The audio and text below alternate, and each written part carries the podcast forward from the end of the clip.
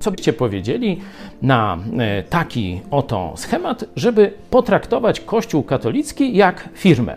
No, jest to firma, która działa na rynku, ma przedstawicielstwa, obraca pieniędzmi, e, sprzedaje pewien towar, powiedzmy usługi e, religijne, w tym obszarze działa.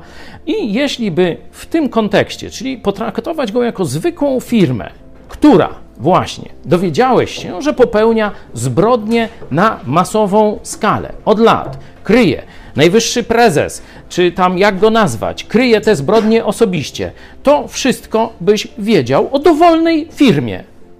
Co byś zrobił? Od razu by było bojkot Huawei, bojkot tego, co chińskie, e, czy jakichś tam firm, które na terenie Rosji dzisiaj działają. Może czas w ten sam sposób pomyśleć o Kościele rzymskokatolickim i zastosować bojkot konsumencki. Po pierwsze, uwolnisz się od popierania zbrodniczej organizacji.